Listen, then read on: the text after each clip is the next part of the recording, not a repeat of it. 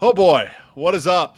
Welcome in to another uh, post loons post game show that unfortunately comes after yet another Minnesota United defeat. This time at home in front of fans for the first time at Allianz Field in in 13 or no more than 13 months because it was October of 2019. Uh, so you're looking at a year and a half. Yeah. First time in front of fans, and unfortunately, the 4,000 plus that were at Allianz didn't get uh, a ton to cheer for as Minnesota United falls to RSL two to one in their home opener. Joining me to break it all down, E pluribus Loonum's Eli Hoff, great friend of 10,000 pitches and great friend of mine as well. Eli, how you doing, man?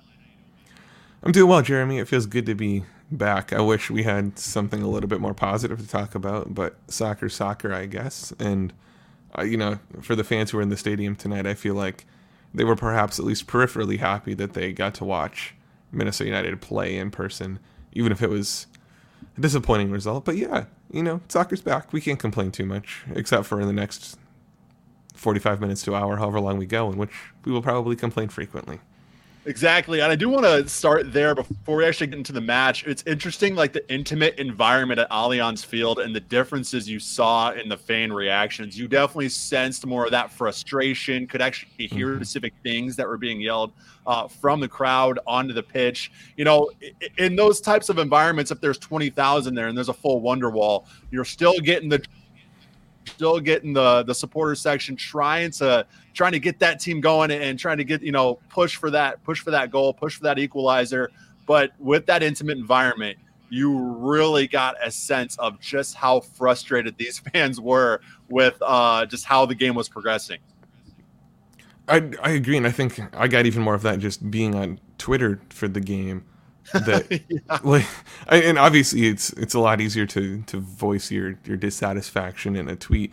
Um, but you you heard the boos, and and I don't think I think well I think a lot of the boos at the end were obviously directed at the RSL uh, time wasting tactics, if you want to call them Yeah. that.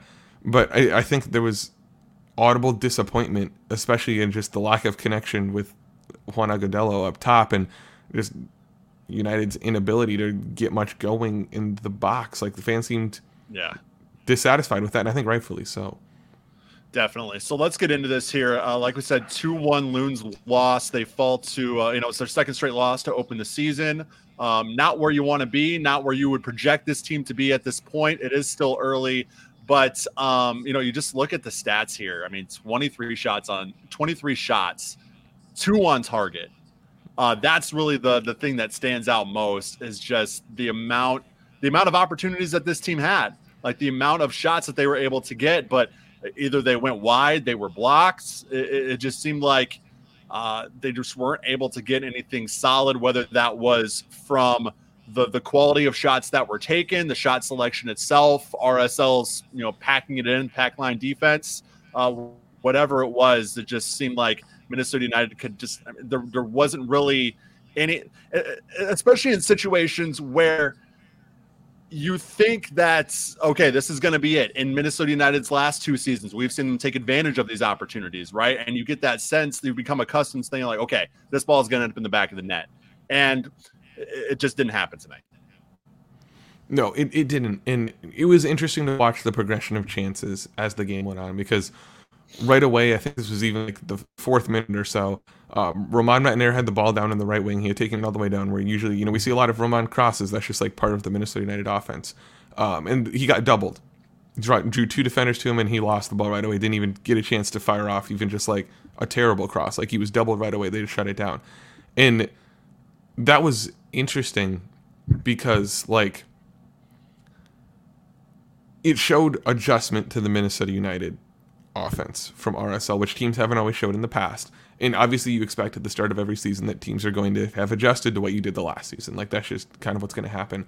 But they immediately took away kind of that flank. So there's more opportunity in the middle then, because as a defense, unless you're going to park about six at the back, it's impossible to cover the entire field. So I thought there were more opportunities early on going through the middle, but those weren't really happening. And, you brought up shot selection. It feels like a basketball talking point, but shot selection was a massive factor for Minnesota. They the 23 shots, I think you said it was two on target. That's a not a good ratio by any means. No, oh, it's not. Like, not even close to the ratio you want. It, it felt like so many of those shots, uh, at least half happened off the volley or off the bounce or otherwise with the ball airborne. Again, those shots are going to happen. Those are great opportunities. That's how Robin Lod scored. But they're more difficult shots. They're just inherently less accurate. And Minnesota United is a team that thrives off of creating chaos. Whether that's fluid attacking and counterattacking type stuff where you don't really have positions, you just have you know, a player bringing the ball up in the middle and two people he can pass to on either side, and it doesn't matter right wing, left wing, central midfielder, fullback, any of that. That's just players. Or you know, in set pieces, they tend to do well in set pieces. Or the most chaotic situation in soccer is when the ball is bouncing loose in the box and nobody knows yeah. what's going to where it's going to go. And exactly. the easiest way to do that is after a save, when the keeper can't control a save and it bounces back out for somebody else to poke in. Uh, and, and that that doesn't happen when you don't put the ball on target if if the goalkeeper's not having to do anything, you're not going to get that kind of chaos. And Minnesota United didn't put it on target. They didn't get that kind of chaos, and, and I think that was a contributing factor. So many shots from distance. We've seen him. We've seen him hit that. You know, guys like Jan Gregus can hit from there. Guys like Reynoso can hit from there. Even Hassani Dotson when he comes on late. But those are not analytically friendly shots. You know, those are the shots that you take when you're up 1-0 and you know, oh, we got a banger. We're up 2-0 now. You you can't be taking those when it's a 0 0 1 0 2 0 game. Yep. And uh, so I've been following this team since 2018. That was the first season I saw Minnesota United. I saw a lot of similarities tonight that I saw in that 2018 team, especially in the method that they attacked. Push it up the wing, cross it in. Push it up the wing, cross it in. Push it up the wing, cross it in. Time and time again. Where uh, and even in 2019, that was the case a lot. Uh, but you know, last year, especially after the addition of, of Manuel Reynoso, you definitely saw a more fluid attack, a more well-rounded attack, only really cross, you know, pushing up the wing and crossing it in when the situation called for it. The thing though is, Eli, that method actually worked tonight when you talk about what you want to accomplish with doing that. Balls fell at the feet of Minnesota United players a plus chances inside the box, but as we mentioned, uh, a lot were blocked, a lot went wide. Just couldn't couldn't put the biscuit in the basket when it came down to it. Yeah, and, and what I found interesting as far as just issues go was rather generically Minnesota United's touch. That there were a lot of passes, especially that Reynoso was sending in, that were good passes, that were accurate passes, and were just being mishandled. And by mishandled, I mean more like misfooted once they were received. Like Minnesota United players seemed unable to receive a pass, turn, and then fire off another pass or make a dribble or, or get a shot off. And it was a lot of passes coming out of the defense, a lot of passes that Reynoso was sending. He had a lot of really nice low through balls. Those are super hard to place. But they're super valuable too because they're right at a player's foot. Like a throw ball that hits you in your dominant shooting foot is like one of the easiest finishes in the sport yeah. of soccer, besides like a penalty. You know, and Minnesota United players weren't taking them like that. Like those those passes weren't connecting, and so that's a factor as well. I don't think it's necessarily Reynoso's fault because again they seemed largely accurate, but you know Juan Agudelo's touch was not impressive up there at all. Um, obviously, strikers are often only as good as their support, so you know it, it's wrong to place too much blame there. But I wasn't seeing a lot of great runs from him. He wasn't you know making himself available or open to passes. My take with strikers that I'll say over and over until I'm blue in the face is that it's positioning that matters because every striker can more or less convert chances at the same level. It's about, you know, an open chance is easier than a difficult one. So if you can get yourself open as a striker to receive a ball, it's going to be way easier for you. And that just wasn't happening. So yeah, I, I think a lot of frustration in the attack. Part of what also was so successful last year was Reynoso and Kevin Molino combining and dribbling all over the pitch and playing off of each other and stuff. There's only one half of that combination. And that gives Reynoso a little bit more freedom, yes, but also more responsibility. Towards the end of the game, uh, if you watch the the possession that led to Robin Lod's goal, it was a full build up possession, which is interesting because we don't see that all the time from Minnesota United. But who came back to get the ball? Reynoso came back to the center circle to get the ball, brought it up, slipped through a through ball to Hassani, who then you know crossed it into McMaster, and McMaster had a heck of an assist on that. Like we have to yeah, credit him for that. That was a that was a fantastic assist. Um, but it's Reynoso tracking back and get, hitting, hitting that through ball to Dotson that like makes that play happen. So I, I we see, you know, when that works, it creates a goal. When it doesn't work, we get, you know, 94 other minutes of pretty meh attacking soccer. You're just tuning in, this is Post Loons presented by 10,000 Pitches and also brought to you by our friends at Ninth Street Soccer and Coffee. Book field time, sign up for $5 pickup, or learn all about Ninth Street Soccer and Coffee at ninthstreetmpls.com. They will also have uh, a few, uh, quite a few Loons watch parties over the course of the season, too. So definitely hit up 9thstreetmpls.com for all of that info. Um, Derek and the guys at 9th Street are awesome. So if you're looking to play some rec soccer or just, you know, uh, go to an environment uh, that that is really cool for soccer supporters and soccer players alike. Um, you know, go to 9thstreetmpls.com to learn more about 9th Street Soccer and Coffee. Uh, but getting back to the match here, Eli, um, let's go kind of chronologically here through the main points of the match and kind of what what we saw um, you know and, and, what influenced kind of the you know the the outcome that we saw here tonight. So um, it all started in the fourth minute. Now this was kind of the first of those push it up the wing cross it in. Um, you know we, we saw that over and over again in this match and it started in the fourth minute. Um, again across from Métanire finds the feet of Reynoso fires a shot. It's well wide but at this early point of the match, you're like, all right, we're getting some good push. Obviously, getting out on the front foot, just like what happened in the Seattle match. Um, you know, you know, and and things are looking good for Minnesota United. Um, as you know, just in these first few minutes, getting like I said, getting on the front foot and getting a decent scoring chance right off the bat.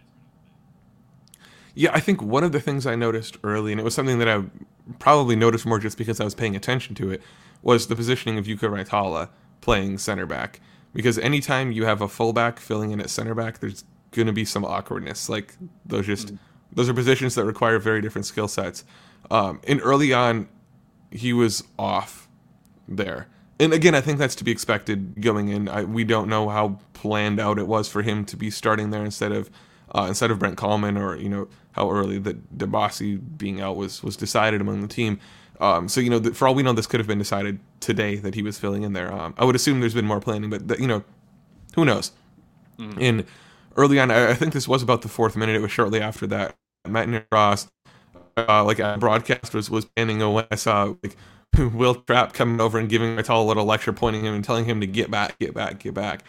And then after that, if you look at the average positioning data from the game, Raitala was the farthest back defender over and over for Minnesota United, which I think is both good and bad. One, it's good because you'd rather have him be too far back than too far forward because we saw with that first goal what over over commitment going forward can do, especially with center backs. But also, I think so. I think that showed kind of a more cautious approach from him. Um, but it but it meant he was contributing less to the attack. And one thing that Minnesota United's been been blessed to have in the past is center backs who can contribute to the attack from at times. Um, you know, Boxy's known for having the occasional adventure forward that usually ends pretty well, uh, especially mm-hmm. against the Earthquakes, beating man marking. You know, even Ike Opara, who who who knows when we'll see him again, um, but you know he's able to start a lot of counterattacks. And when Ozzie Alonso isn't there, Minnesota United loses that six who can stop the other team's possession and start one of Minnesota United's own. And so that requires more from the center backs because Wil Trapp is good but doesn't quite do that. Um, so I, I, think that was evident pretty early in the game, just kind of some disconnect on the defensive end. Well, and and to the point about Raitala, I mean that's the exact same thing we saw with Jose Aja last year playing that center back yep. position for the first time. You saw you saw Michael Boxall and him sort of definitely not being on the same page at times, and um, you know directly negatively influencing that very first match in the MLS is Back tournament last year, right? So there are some growing pains when it comes to inserting a new center back, and we've seen that with with Minnesota United. But in the case of Jose Aja, with more matches, more consistent time on the pitch, he grew into a stellar center back for Minnesota United. Yeah. Um, obviously, that was before the insertion of Bakaye Dibassy, but I, I, thought he did really well. So uh, all it really, to me, all it takes is, is, is consistent time on the pitch. Now, hopefully, speaking of Bakaye Dibassy, hopefully we get him back sooner rather than later, so we can get reinserted into this back line and sort of solidify that. Uh, but at the same time, you know, it, it, really is a little bit unrealistic to expect to expect a guy like Raitala to come in first match cold and just you know be everywhere he needs to be all the time and make that kind of impact right off the bat. It just it just doesn't happen, right? Absolutely, and, and it's important to note that Raitala didn't have a bad game by any means. No, he, he played it a little bit more. He did played it a little bit more cautious, but honestly, I think that's what you prefer. And you know, I that seemed like it was what Wil Trapp told them on the field, and I'm sure Adrian Heath echoed that as well. You know, if you're gonna be wrong on position, be wrong defensively. Um, so I, I think, especially when you look at if you're defenders who had rougher games, I think it was the defender out on the left side of uh, of Raitala who had a rougher game, and that obviously there's there's just there's more strain on that left side of Minnesota United's defense. Teams have caught on to Chase Gasper not yeah. being a top quality left back.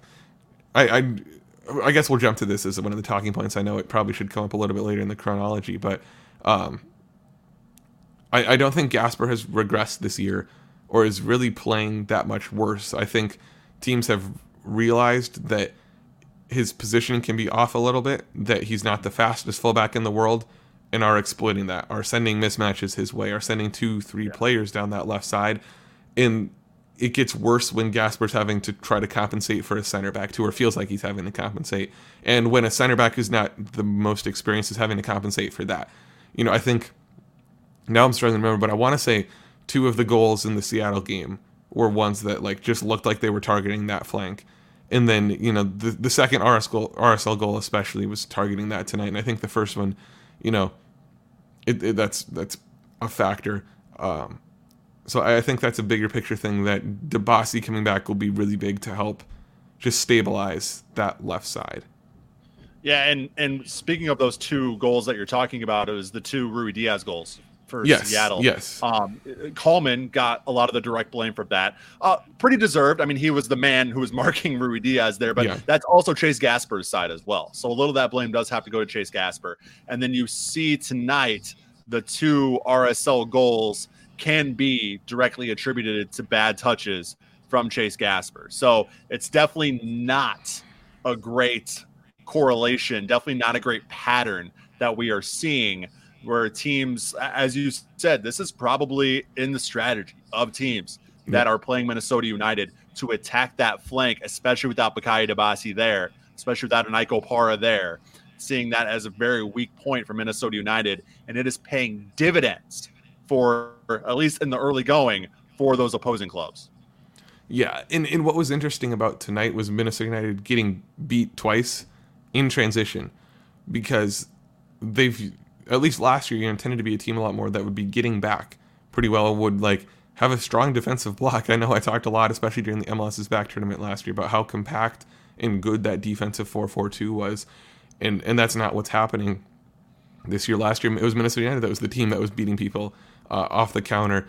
In counterattacks, just expose defenders' one-on-one liabilities you know, it like with Chase Gasper, when he commits too far forward in transition, he's not able to have that recovery speed. He's fine speed wise. It's not like he's like too slow to be a, a fullback. He's fine. But, you know, we, we saw in, in that first goal that, you know, he, he caught up, but was not in a position to do much defensively. And then, you know, had an awkward touch of the ball and it contributed to a goal. He's not able to like get back and recover or cover a, a winger as easily as some other fullbacks might be. So, it, it will be interesting to see how and if Minnesota United adjust that. I know Boxall originally started out playing left center back because it was Ike Opara on the right, I think. Now I'm, I might be imagining that, but I, I, think that was the, the arrangement for a while. So it would be interesting. Is there merit to putting Boxall at left center back and then leaving the other center back to Romain Métanire, who's a little bit stronger all around fullback on that side? Um, and, and I think show some a little bit better decision making in some of his stuff.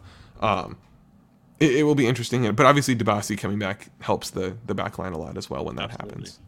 I want to pick your brain about something, and this is the second week in a row we're kind of throwing the chronology straight out into, and that's totally fine. uh, but uh, we, have seen in years past, uh, you know, the the presence of Ozzy Alonso being a main factor in mitigating teams' attacks before they even really start. Right now, it's Wil Trapp playing the six, and we've kind of seen what has happened uh, to Minnesota United in these first two matches. Now, again, we we've discussed the issues on the left side of the back line, but you know, would the presence of an Ozzy Alonso, you know, prime Ozzy Alonso help kind of mitigate some of these attacks and, and kind of take some of that pressure off the back line? And and is I mean, I know that's not necessarily Wil Trapp's style, but would that be a decision that you would consider making if you're Adrian Heath, considering the the flaws that you were seeing on your back line right now? I think if you're Adrian Heath, you you kind of have to because something obviously isn't working defensively. Um, and again, you know, maybe Dibassy helps with that, but there's been a big difference in the roles that Ozzie Alonso played last year and in years past, and Wil Trapp is playing so far this year. One of them just being like positioning and how deep they are. Ozzie Alonso was a very defensive number six. Um, I, I remember making the case that he was, you know, essentially a central playing fullback, like positioning level wise last year for Minnesota United. That, yeah, sure, he still got forward, but he really operated as a fifth defender, just a center back who got forward, uh, just based on his average positioning from every game. How often he would dip in between that back line, whether that was centrally or on either side of one of the center backs. And that was really huge. That was part of what, quote unquote, fixed Minnesota United's defense was Ozzie being able to do that. Mm-hmm. Wil Trapp doesn't do that as much. I, I don't remember, you know, and I didn't watch him super closely tonight, but I don't remember any possessions where you know he dipped in between the center backs to stop a possession or where he was really kickstarting one. And when you look at his average positioning, he and Jan Gregus were in almost the same spot, which basically tells you that Wil Trapp is another number eight. Okay, you know that's fine, but it's different than what we saw last year because Ozzie Alonso was very much a six, while Jan Gregus was the eight. And that kind of double pivot, there's a reason why the, the double pivot is used so often it's a six and an eight, a defensive midfielder and one who gets forward more. It it, it works perfectly, but I don't know if that's a, a, good or a bad thing, but it's certainly a difference, and and I do think it is contributing. Um, I, I I think there's also a tendency maybe in that first goal because Wil Trapp was the farthest defender back. That's kind of an unfair situation for him to be in because while he's technically the more defensive minded midfielder, he's not who I would necessarily want trying to stop that kind of counterattack situation or in a one-on-one duel like that. Um, we talked about this a little bit on air before we went live about who you would want to have back there, and, and I really don't understand why it wasn't Raitala back there. Wikipedia has Raitala at 5'11, which seems tall to me, um, or taller than he actually is. I, I don't think he's enough of an aerial threat to merit having him all the way forward.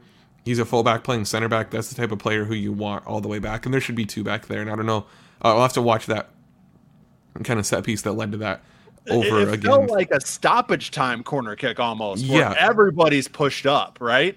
Um, yeah, and it's the way the ball caromed off uh, off the the Metanire shot from about I don't know, it was like 25, 30 yards out, whatever it was. I mean, you have to have guys back, right?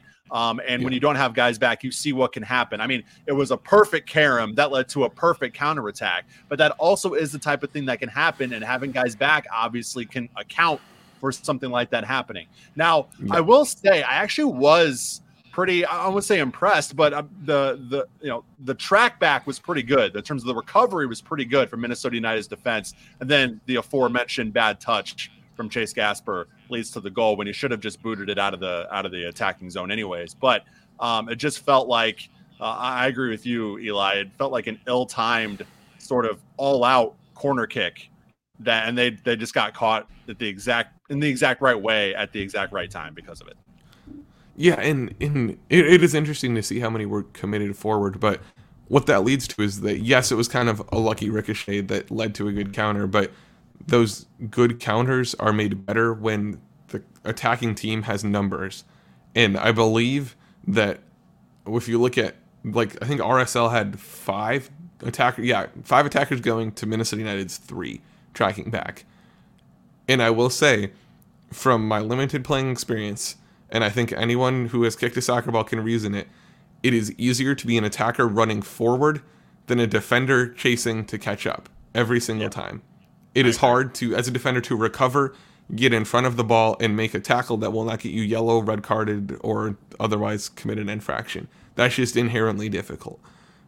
So RSL just getting that many numbers, that's you know, analytically friendly. Num- like five on threes, probably turn out pretty good, a good amount of the time.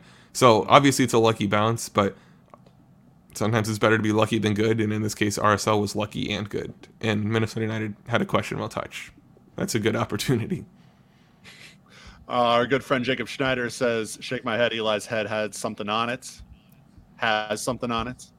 Uh, Interesting. Hello, Jacob. I, I, I, I didn't comment on this before, but I love I love the salad, Eli. I Thank love you. that. What what influenced the change, and how long have you had that? I I've been blonde since about January and just went with kind of letting it letting it curl and, and go up top. Um, you know, I was tired of trying to keep it straight and go into the side, so I decided to just kind of just roll with it, right? Let it go. Go, yeah, go yeah. with the I'm, I'm about to. It. I'm I'm I'm at a bad time be doing something that has my has my camera on. I was supposed to get a haircut yesterday and couldn't find the time, so it'll it'll come down come down a little bit and get it a little touched up color wise. But that's yeah, I was to shave today, it didn't happen. So it, I get it, I get it. Um, you know, speaking yeah. of uh, questions, comments, if you have any questions, comments about the game, questions for me and Eli, just overall thoughts, opinions, takes, definitely drop them in the chat, um, and we will uh, we'll address them on the air. Um, uh, Jake, we're not going to address any more of your comments on Eli's hair moving forward. Uh, but I can't even see him, Jacob. Has, I can't even see him. Now, if anybody else has questions or comments about Eli's hair, we may address them moving forward. But but Jake, we already read your comments, so we're going to move on from that. Um, so right before halftime, I mean, we get what 41st minutes, another RSL goal.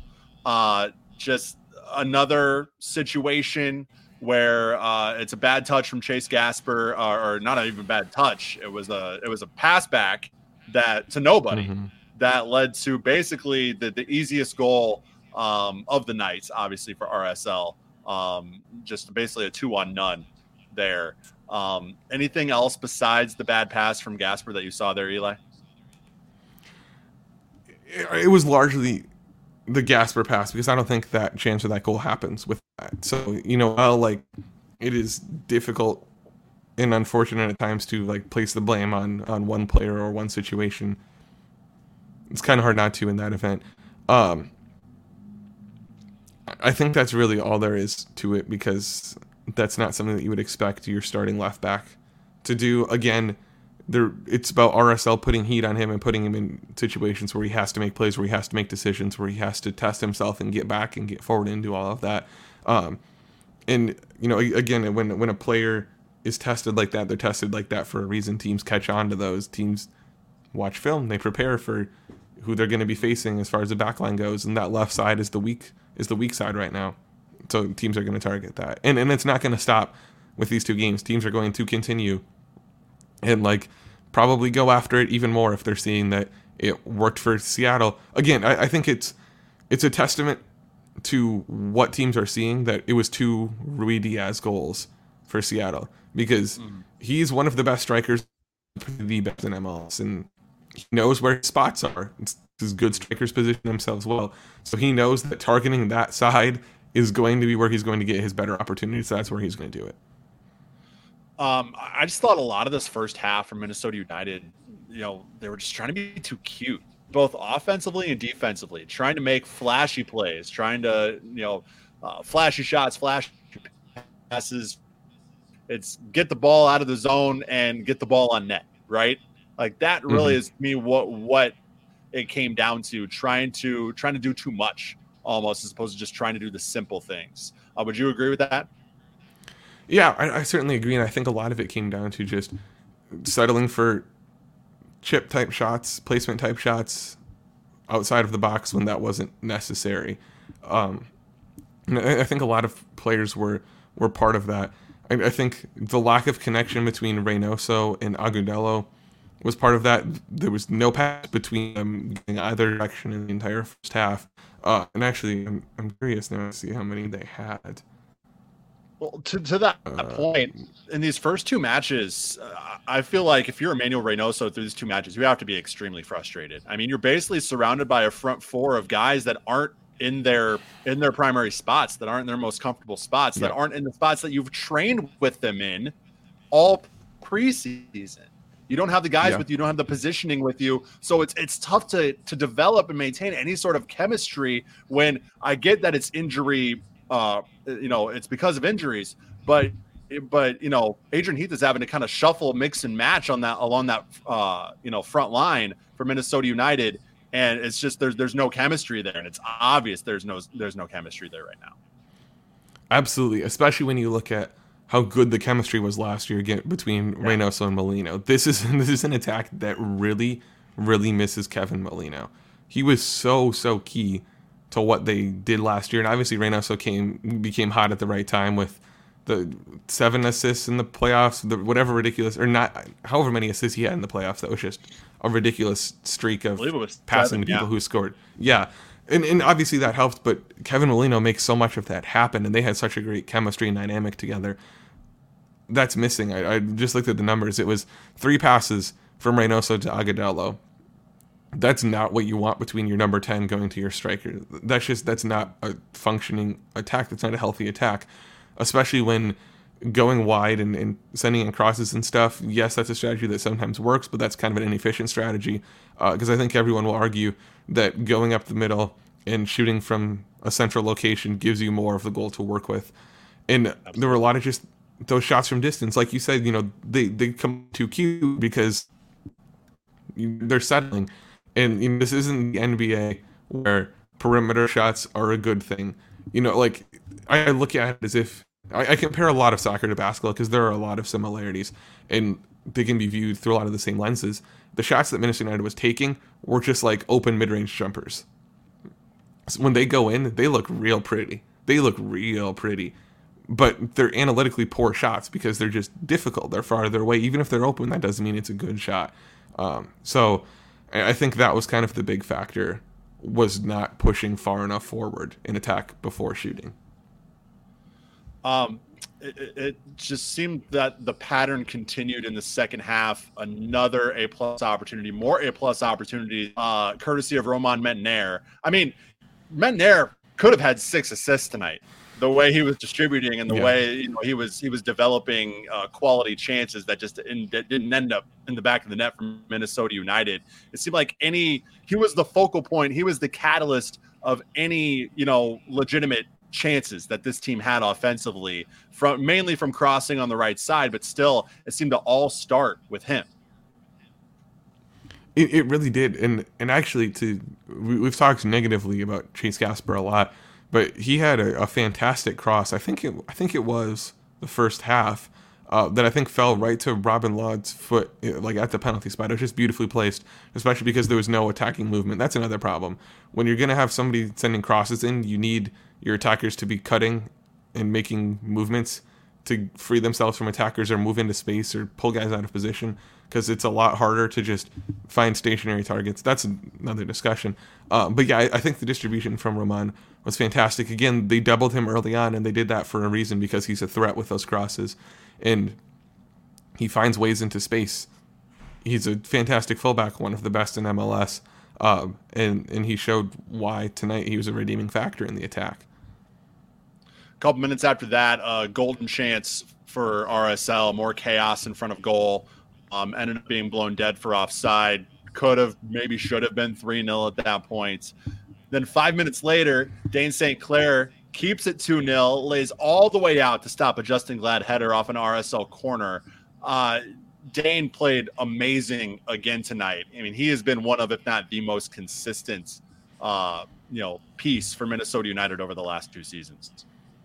He has. And actually, I want to talk about those two plays that you just mentioned because I think they exemplify a lot about this team. First, with that corner that led to the, the Dayne St. Clair save. It was a fantastic save, and Dayne's, Dayne's been fantastic and deserves no blame for what happened tonight. Um, but off of that corner, I, I, watched the replay back because it looked like a very clean header that forced that save from Dayne St. Clair. And, and, you wonder, you know, well, how does that header happen off a set piece? That's exactly what you're trying to avoid. You know, let him squeeze off a header that's going to go over the bar or something. You don't want them to put something on target. And it was actually great set piece defense. Watching it back, I, I'm not really sure how Justin Glad got his head so clean.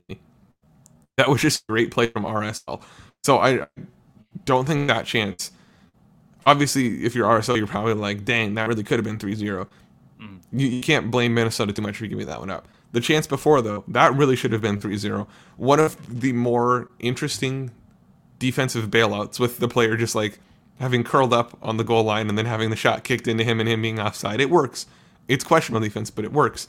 But before that, you saw a lot of the miscommunication or lack of chemistry, whatever you want to call it, with the defense because the ball was out on the far wing, the right wing, and you had three Minnesota United defenders bite towards the ball. So they were still tracking back, but they were moving towards the ball. RSL had three attackers who, again, attackers are tend to be smart people who find space. Those attackers moved, three attackers moved behind the three defenders who were going to the ball. Yeah. So now all of a sudden you had three wide open targets. You had Romain Métanire who recognized what was happening and was behind all those attackers but trailing on the play you know, I don't know if that's a positioning thing for him. So him trying to cover but he's going to be able to do anything there. Anytime you have three defenders moving towards the goal without a single uh, three attackers moving towards the goal without a single defender in front of them that's a great chance so yeah that one that one very much should have been 3-0 united's lucky to have not conceded there and by lucky they're very lucky because rsl blew that chance for themselves by playing goalkeeper in an offside position uh, 59th minute underlines a point we sort of already uh, touched on. Uh, again, of course, it's Métanire. Uh, crosses into the box. Agudelo can't quite turn on the ball. Pops up a weak shot well over the bar. I was gonna sneeze there. I didn't sneeze. Uh, but uh, just, uh, I mean, j- just kind of underlines the night that Agudelo had. Just you know, couldn't quite find his footing. Couldn't quite just just find his way um, into any sort of excellent chance. That was his best shot of the night. But again, it was just a pop up, weak shot over the bar. Um, and that's when really the I think the frustration really started to set in with the Minnesota United faithful. I think Jacob Schneider uh, tweeted something that he really started to hear some kind of negative comments from the fans, uh, directed toward Agudelo, but more directed toward the team. You know, just again another chance, another quality chance that went astray. You're still down two 0 at that point. Uh, just just another sort of uh, lost opportunity there and this was the point in where I think I tweeted right around this time from the ePlayers account. Adrien Hunou cannot be ready fast enough for this team because they need a striker, and I, I really think he's going to be good because I think he fills sort of what we didn't see from Agudelo tonight. He's a striker who contribute a little, who can. And this is I haven't watched any tape on him. I should clarify this. This is all what I gather from from scouting reports and, and numbers I've seen on him but it seems like he can contribute to build up play, which is good for that kind of counter attacking stuff because that also might help not have Reynoso be so isolated if they can work together a little bit more. Uh, I, I, think that creates a, a, really good dynamic between your number 10 and your number 9. Additionally, he's good just defensively and positioning wise, which Agudelo put a little bit of pressure on tonight that was good, but the engine just wasn't there for him. And I'm not one to ever criticize players' effort because we don't know how healthy they are and what goes into all that and what they've been told. But he just he wasn't playing that mobile up top. And again, that's fine, but it's it's not pressure up there. He's not finding those gaps. One thing that I loved with um, with uh, with Luis Amarilla last year was how often he'd make far post runs and just make these yeah. really really nice runs that were like so easy for attackers to find with crosses because a cross or a crosser is only as good as the people they're passing to. If they have an yep. open cross, that's easier than a, than a not open cross. It's a lot of these just really simple things that strikers can do that Agudelo wasn't wasn't doing tonight, and I and I think Hunou will be able to bring to the table once he arrives and and is acclimated to the team and and who knows what he has to go through with COVID protocols and all of that, but. I do think it's a shame that uh, Ramón Ábila is, is really struggling with the hip issue right now. Um, he, he, had he had mentioned today, he put out a clarification on his Instagram story today that um, you know the, the, hip necessarily isn't still injured at this point, but being that Lumen Field where they played last week is uh, is a turf field, um, it did sort of develop a lot of soreness and was a little bit a little bit uh, difficult for him to kind of recover from that. So that's why he wasn't in the uh, 18 today. But uh, still, I mean, th- he would have been kind of that perfect perfect guy to have in there for these first however many matches until Adrien Hunou can get can get fully fit and fully ready to go, uh, kind of pass all the protocols he needs to pass because of that, that chemistry that he's already built with Reynoso, because of the quality that we saw just in the few minutes that he was on the field against Seattle. I mean, having him for for nine or you know for 75 plus there, 75 plus tonight, that in and of itself could have been a huge difference maker for Minnesota United, but alas, it's not the case. No, and the the answer at striker will determine a lot for this team going forward because it's been a hole in both the games so far. And and I honestly the the Robin Lod as a fall strategy, I haven't hated it. I didn't hate it last year. I didn't really hate it against Seattle. Uh, you know, there are better options. There will be better things that happen. But I, I think if Minnesota United can find the answer in Hunou, who who I think really will be that answer, that will be big for this team going forward because a lot of these teams that have those elite level strikers who the you know the Ruidíazes, the the Alan Pulidos, those strikers can just command attention sometimes that that frees up opportunities for your other attackers too. So the kind of gravity that Hunou is going to bring, I think, will be if nothing else, that alone will help with this team. I think what it comes down to with Minnesota United too is, I, and I said this in the season, I'm like, if they get if they get a high quality left winger, they don't necessarily need a uh, high quality striker. Uh, we saw that last season with with what they were able to do with kind of the ro- rotating striker position that they had. It didn't really matter because they had Kevin Molino on the left wing, right? Uh, and I just think this team now, any team, I guess, would struggle in this situation too. If you don't have a quality striker and you don't have a quality left winger, and you have both those problems happening, and you run that 4 2 3 1 that Adrian Heath runs, you are going to struggle to put the ball in the net. That's really what it comes down to. Um, and and they have major holes, major gaps at both positions right now. Obviously, the insertion of Adrien Hunou um, is you know kind of the plan of those issues, but it really is just me. It's just that simple that craters at both those positions, and that's really hard to overcome. It it makes me wonder. I've I've liked the four two three one generally that Heath deploys, but as I was watching the game tonight, I was talking myself more and more into a pretty fluid 4-3-3. You keep the back four the same. It's Metner, Boxall, Dibassy when he's healthy, Gasper for now. But with the midfield, because Trapp and Gregor seem to be playing as two number eights, what if you make that a three-man midfield and you bring in Ozzie Alonso at the six? You get everything you had from him last year. It was a look that Adrian tried for, Adrian Heath, I should say, tried for a lot last year, but didn't quite come off because because um, Hassani Dotson can be a little awkward playing as that eight because he's not really a six, not really an eight. You know, like I, I don't know if anyone can really say what Hassani Dotson's best role is because I don't know if we've ever seen him play three consecutive games in the same position. And yeah. we just you know he, he's great with that versatility and he's a good player. I just I don't know how to use him most effectively. I haven't seen that yet.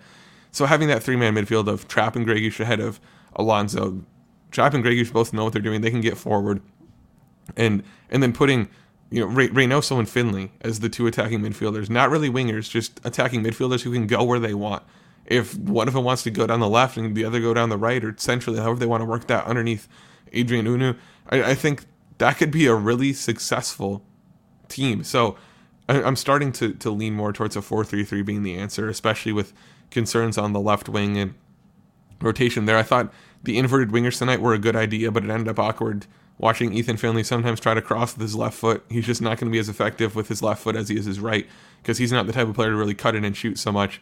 Uh, whereas Robin Lod playing on the left side is still going to bring you that. Um, that attacking midfield dynamic needs to be worked out, especially in the lens of Minnesota United having kind of a, a different overall philosophy this year. Last year they were very sit back and counter, and it was fantastic. In, in this game tonight, I think they had 60% possession against RSL and were dominating the pace of play. You know, breaking down a defensive block a lot, and that's more difficult this team's doing last year. So again, opponents are adjusting. This team has changed we we can't expect the same attacking system to work every week for Minnesota United. Uh, this is the second match in a row that Minnesota United has trailed by multiple goals late, and they've inserted Ozzie Alonso into the match. Obviously, it was 4 0, or no, it was 3 0 when he came on uh, in the Seattle game. So maybe that is a little more out of reach. But 2 0, you're right in the thick of it, obviously, still trying to push for, you know, to get something out of the match. Um, and you know we all love Ozzie Alonso, but he's a defensive midfielder. Um, so so how do you rationalize sort of that um, that substitution, uh, specifically considering the flow of the match and what Minnesota United needs needed to do there, you know, in the 74th minute? Yeah, I, I think there are a few considerations. One, kind of basically could just be fatigue. You know, we don't know what the conditioning really looks like for for whoever he's replacing in either game. Um, you know, it can just be fresh legs in the midfield can be big. Uh, I think there's a leadership perspective too with Ozzie. You know, we we know he's a leader because he's Ozzie Alonso. Like he's one of the most vocal players in the league. So bringing him on late can kind of provide that boost, that energy boost. Um, you know, we saw him flipping out at the referee. That you know, it's like, oh, yep, Ozzie's in. Like you just you you see that happen. You recognize that kind of intensity from him. I, I think tactically, what having him play so defensive can do is it can free up Jan Greguš to get even forward. It can free up whoever the other midfielder is to get even further forward. Because when you put Ozzie in, if I'm the other central midfielder, I feel more comfortable getting forward because I know Ozzie's got my back. He has my help. You know, it's basketball defense. You can play for the steal, you can play the three a little bit more if you know you've got your help underneath. That's what Ozzie Alonso brings. So yeah, it's kind of counterproductive to bring on a defensive midfielder when you want to be going forward and getting that goal. But I, I do think it it has benefits for freeing up attackers, which it, it's kind of you know there are a lot of subs to go around, but if you can bring on one player who will give you leadership, energy, and free up your attackers, that might be more valuable than trying to make a change with one of those attackers. I think there's an argument to be made for that. Speaking of subs, there has been one guy that Adrian Heath has brought in these first two matches, and he has made you know a, a significant impact in both the matches, and that is Justin McMaster. Yeah. Um, first match, his first touch is a shot on goal, right? And then tonight, you know, provides the assist for Robin Lod's goal to make it two one, and you know, give Minnesota United a chance to crawl back. Um, just what what have you seen from him specifically in his game um, to sort of you know put him in those those good positions, kind of make those imps, and uh, you know just kind of provide that quality he's provided at least in the early going for Minnesota United. Yeah, I think I'll, I'll, want to rewatch to, to see what he's brought as far as you know overall presence and impact. But that assist was a fantastic goal, and that touch, you know, un, in, in great awareness to know that that Lod was there to handle that off across. You know, that's that's one of the best assists that, that you'll you'll see in a kind of in the box situation. Obviously, you'll see impressive, you know, 40 yard passes that land on a dime, uh, but fantastic assist. He's been great as an impact sub. You you wonder at a certain point, well, does he deserve to start? Um, I think this is kind of the the discourse we had around Raheem Edwards during the MLS's yep. back tournament and shortly thereafter of like, here's this guy who's come on late in games and looked really good coming on the you know either wing. He, I, I remember Edwards playing both late in the game, you know, what what would he bring if he started? And and correct me if I'm wrong, but I don't think we ever really got to see that come to fruition with Edwards. Um, so I, I, wonder if it'll be different with McMaster. I, I, think health will matter if, if Nico Hansen comes back to play on the left wing, what the dynamic looks like with um, with Adrien Hunou. But you know, it, if I were the coach of this team right now, if looking at only the personnel available for tonight, I, I feel like it can't hurt to start McMaster on the left wing maybe especially just because the attack has has looked so uninspired and and I think tonight they generated 1.5 expected goals. RSL got 1.4. Again, it goes to show that like XG isn't everything because I think even if the the advanced analytics say Minnesota United had the better chances, I think we can both agree that RSL was the one who really did. Um, so the the chance creation just really hasn't been there from Minnesota United, and and maybe you mix something up in there personnel wise. At a certain point, it's worth a shot. Yeah, absolutely. I completely agree. Um, and then uh, 90 plus five, referee blows the final whistle. RSL goalkeeper David Ochoa, who's also the goalkeeper for the U.S. Uh, men's national U23 team, punts the ball into the Wonderwall after he was getting heckled a little bit for running down the clock. Um, and that starts a bit of a, a scuffle, shouting, pushing, shoving between the two to get, you know, Hassani Dotson in there, Romain Métanire, Michael Boxall in there as well. Um, just a very, very chippy end to uh, to a disappointing match for Minnesota United.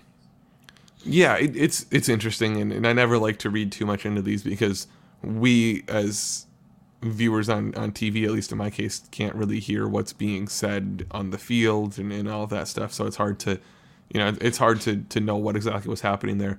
Um, a keeper punting the ball into the supporter section never really necessary. Hard to make a case for that, mm. and so you, you do you like to see these kind of skirmishes, whatever you want to call them, at the end of games happening because it shows that Minnesota United has some some pride here. Uh, you know that they defend the fans. They don't like seeing that, but it, it's also hard to, as a from a fan perspective, to watch that happen, and you kind of wonder, well where was that where was that fight in the last 95 minutes you yeah. know what if you what if you would have you know defended your honor and, and, defended whatever you're defending you know what if you would have defended your goal like that on some counterattack defense or push forward a little like you kind of wonder those things so it's it, it's all interesting speculation and, and, makes for an entertaining product um, but but probably you know as far as locker room stuff it, it's good to see that unity uh, much better to be getting into a shoving match with the other team than with your own teammates if nothing else all right, so let's look ahead. Next Saturday night, welcome in the uh, expansion club, R, R RSL, Austin FC to Allianz Field. Um, I think Adrien Hunou. I, I don't know what exactly the uh, pro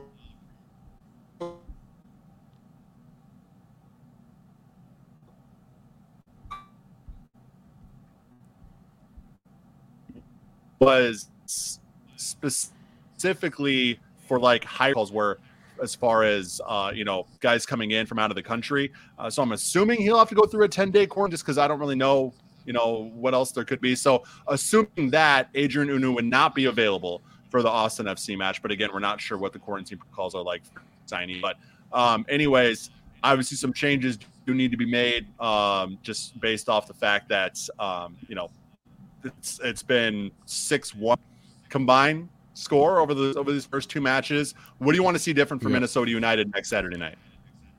Well, I, I, you have to expect some quality from Austin. I see now they they came back from 1-0 down uh, to beat Colorado 3-1 with three second half goals on the road at altitude. So yeah, this is this is a quality team. Uh, so it's not a gimme by any chance.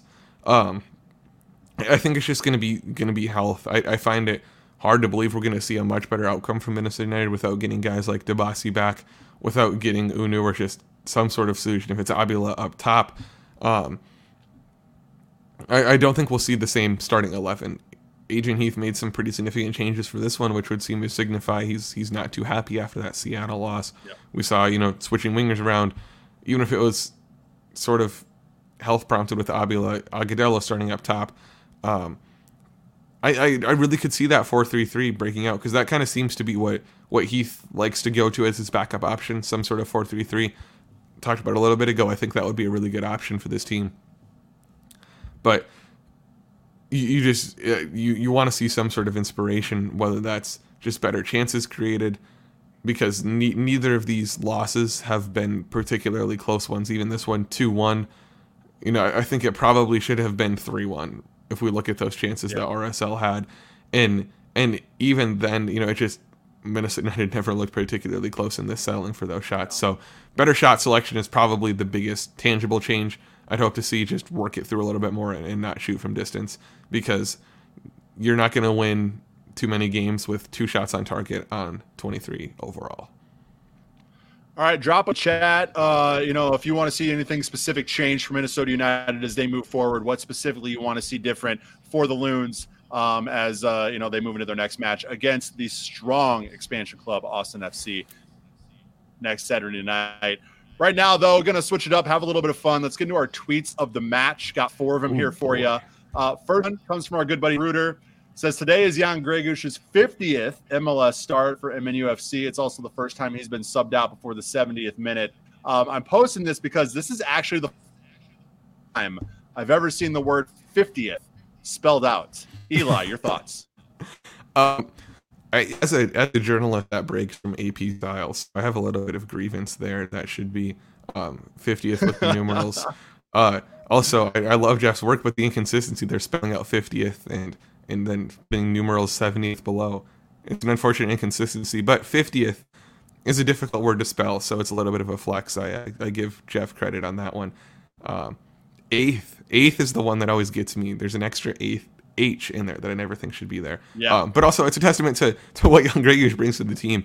That's kind of a, a crazy, a crazy stat, but it shows it shows what kind of a I workhorse mean, he is. Consistency, you know. Uh, I mean, he's he's one of the DPS on this team, and that's what you want to see is consistency. So that's what he's brought. Um, back to the whole 50th thing, though. I'm just picturing Jeff. I don't know if he was at the match or if he was working remote or not, but just like, just like kind of frustrated, maybe a little bored. You know, it's like you know what, I got it. I know what's gonna make the people make the people laugh, make the people smile. I'm gonna spell out 50th for all the journalism yeah. nerds out there, and that's that's what yeah. he did. So uh, yeah, definitely definitely made me reply. So good job, Jeff. Um, message received. Next comes from our good buddy Jacob Schneider. Absolutely freezing out here. I'm so cold. Note to self: dress for the weather, not the drip. Uh, Jacob, my my response to this is, you were there last year.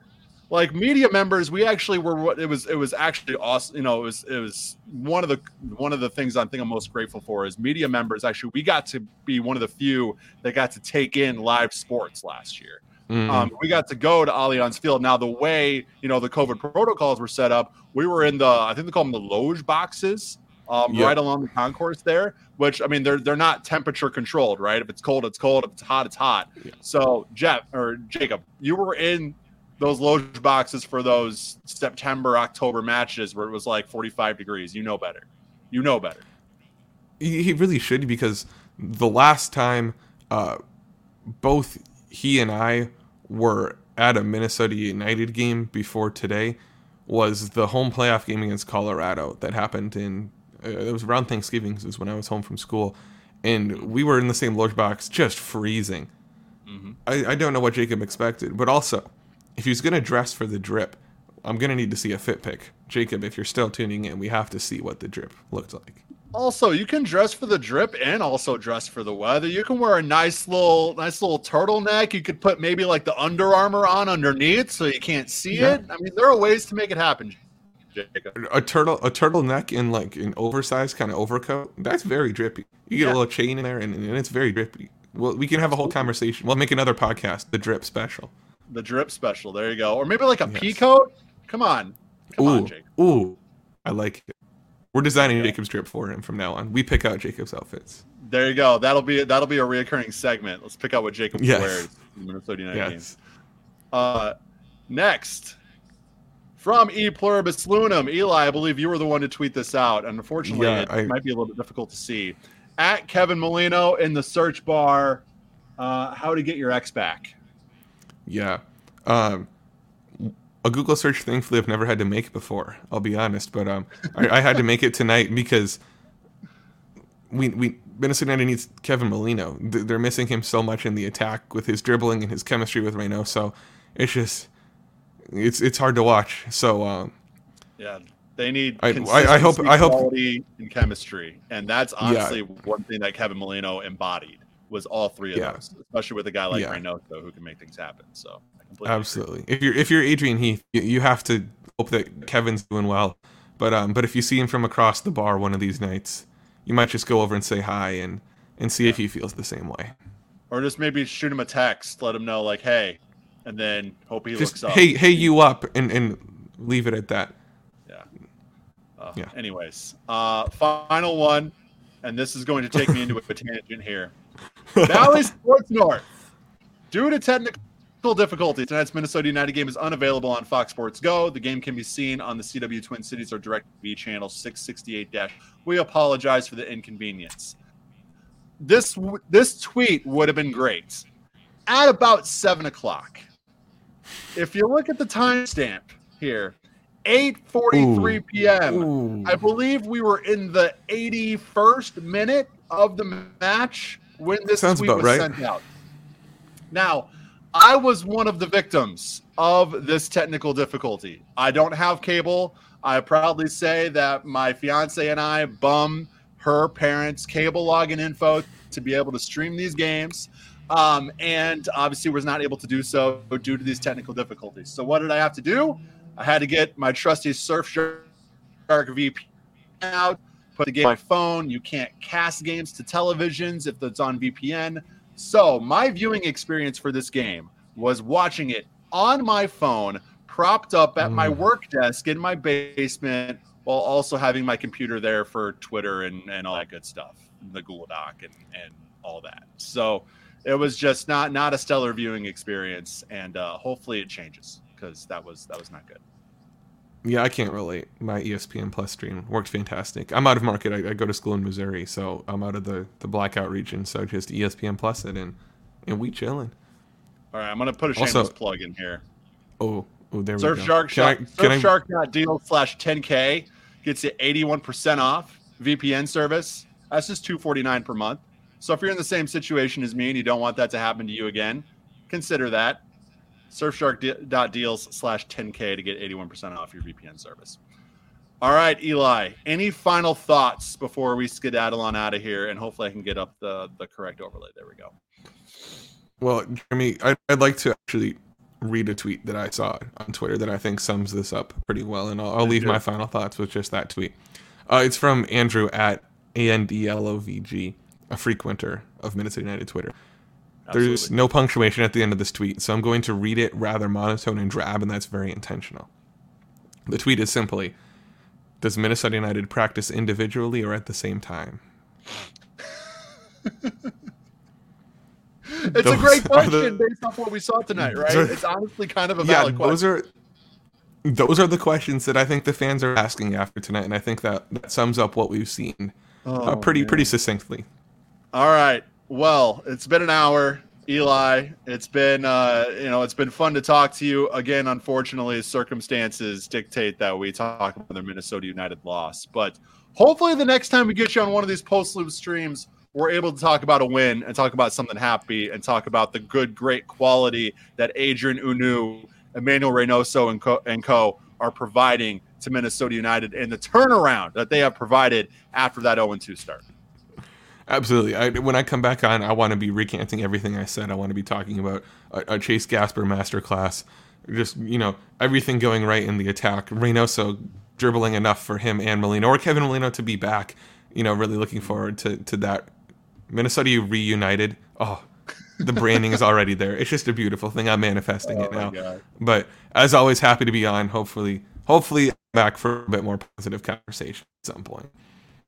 Yeah, just just not mentioning there though that Kevin Molino is out six to eight weeks with uh, with a leg issue. So there's that too. It's okay. He needs he needs time to find himself. Minnesota United needs time to find themselves. They'll both come back together that much more mature, having learned from the experience.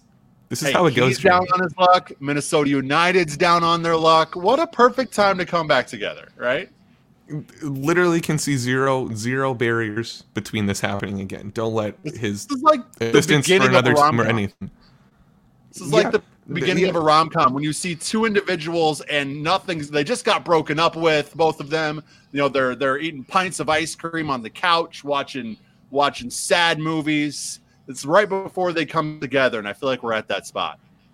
Exactly. I can just see it right now. Kevin Molino sitting on his couch with the pint of ice cream, sad, watching Reynoso dribble in circles by himself tonight. Like, how can you how can you not want that to get back together?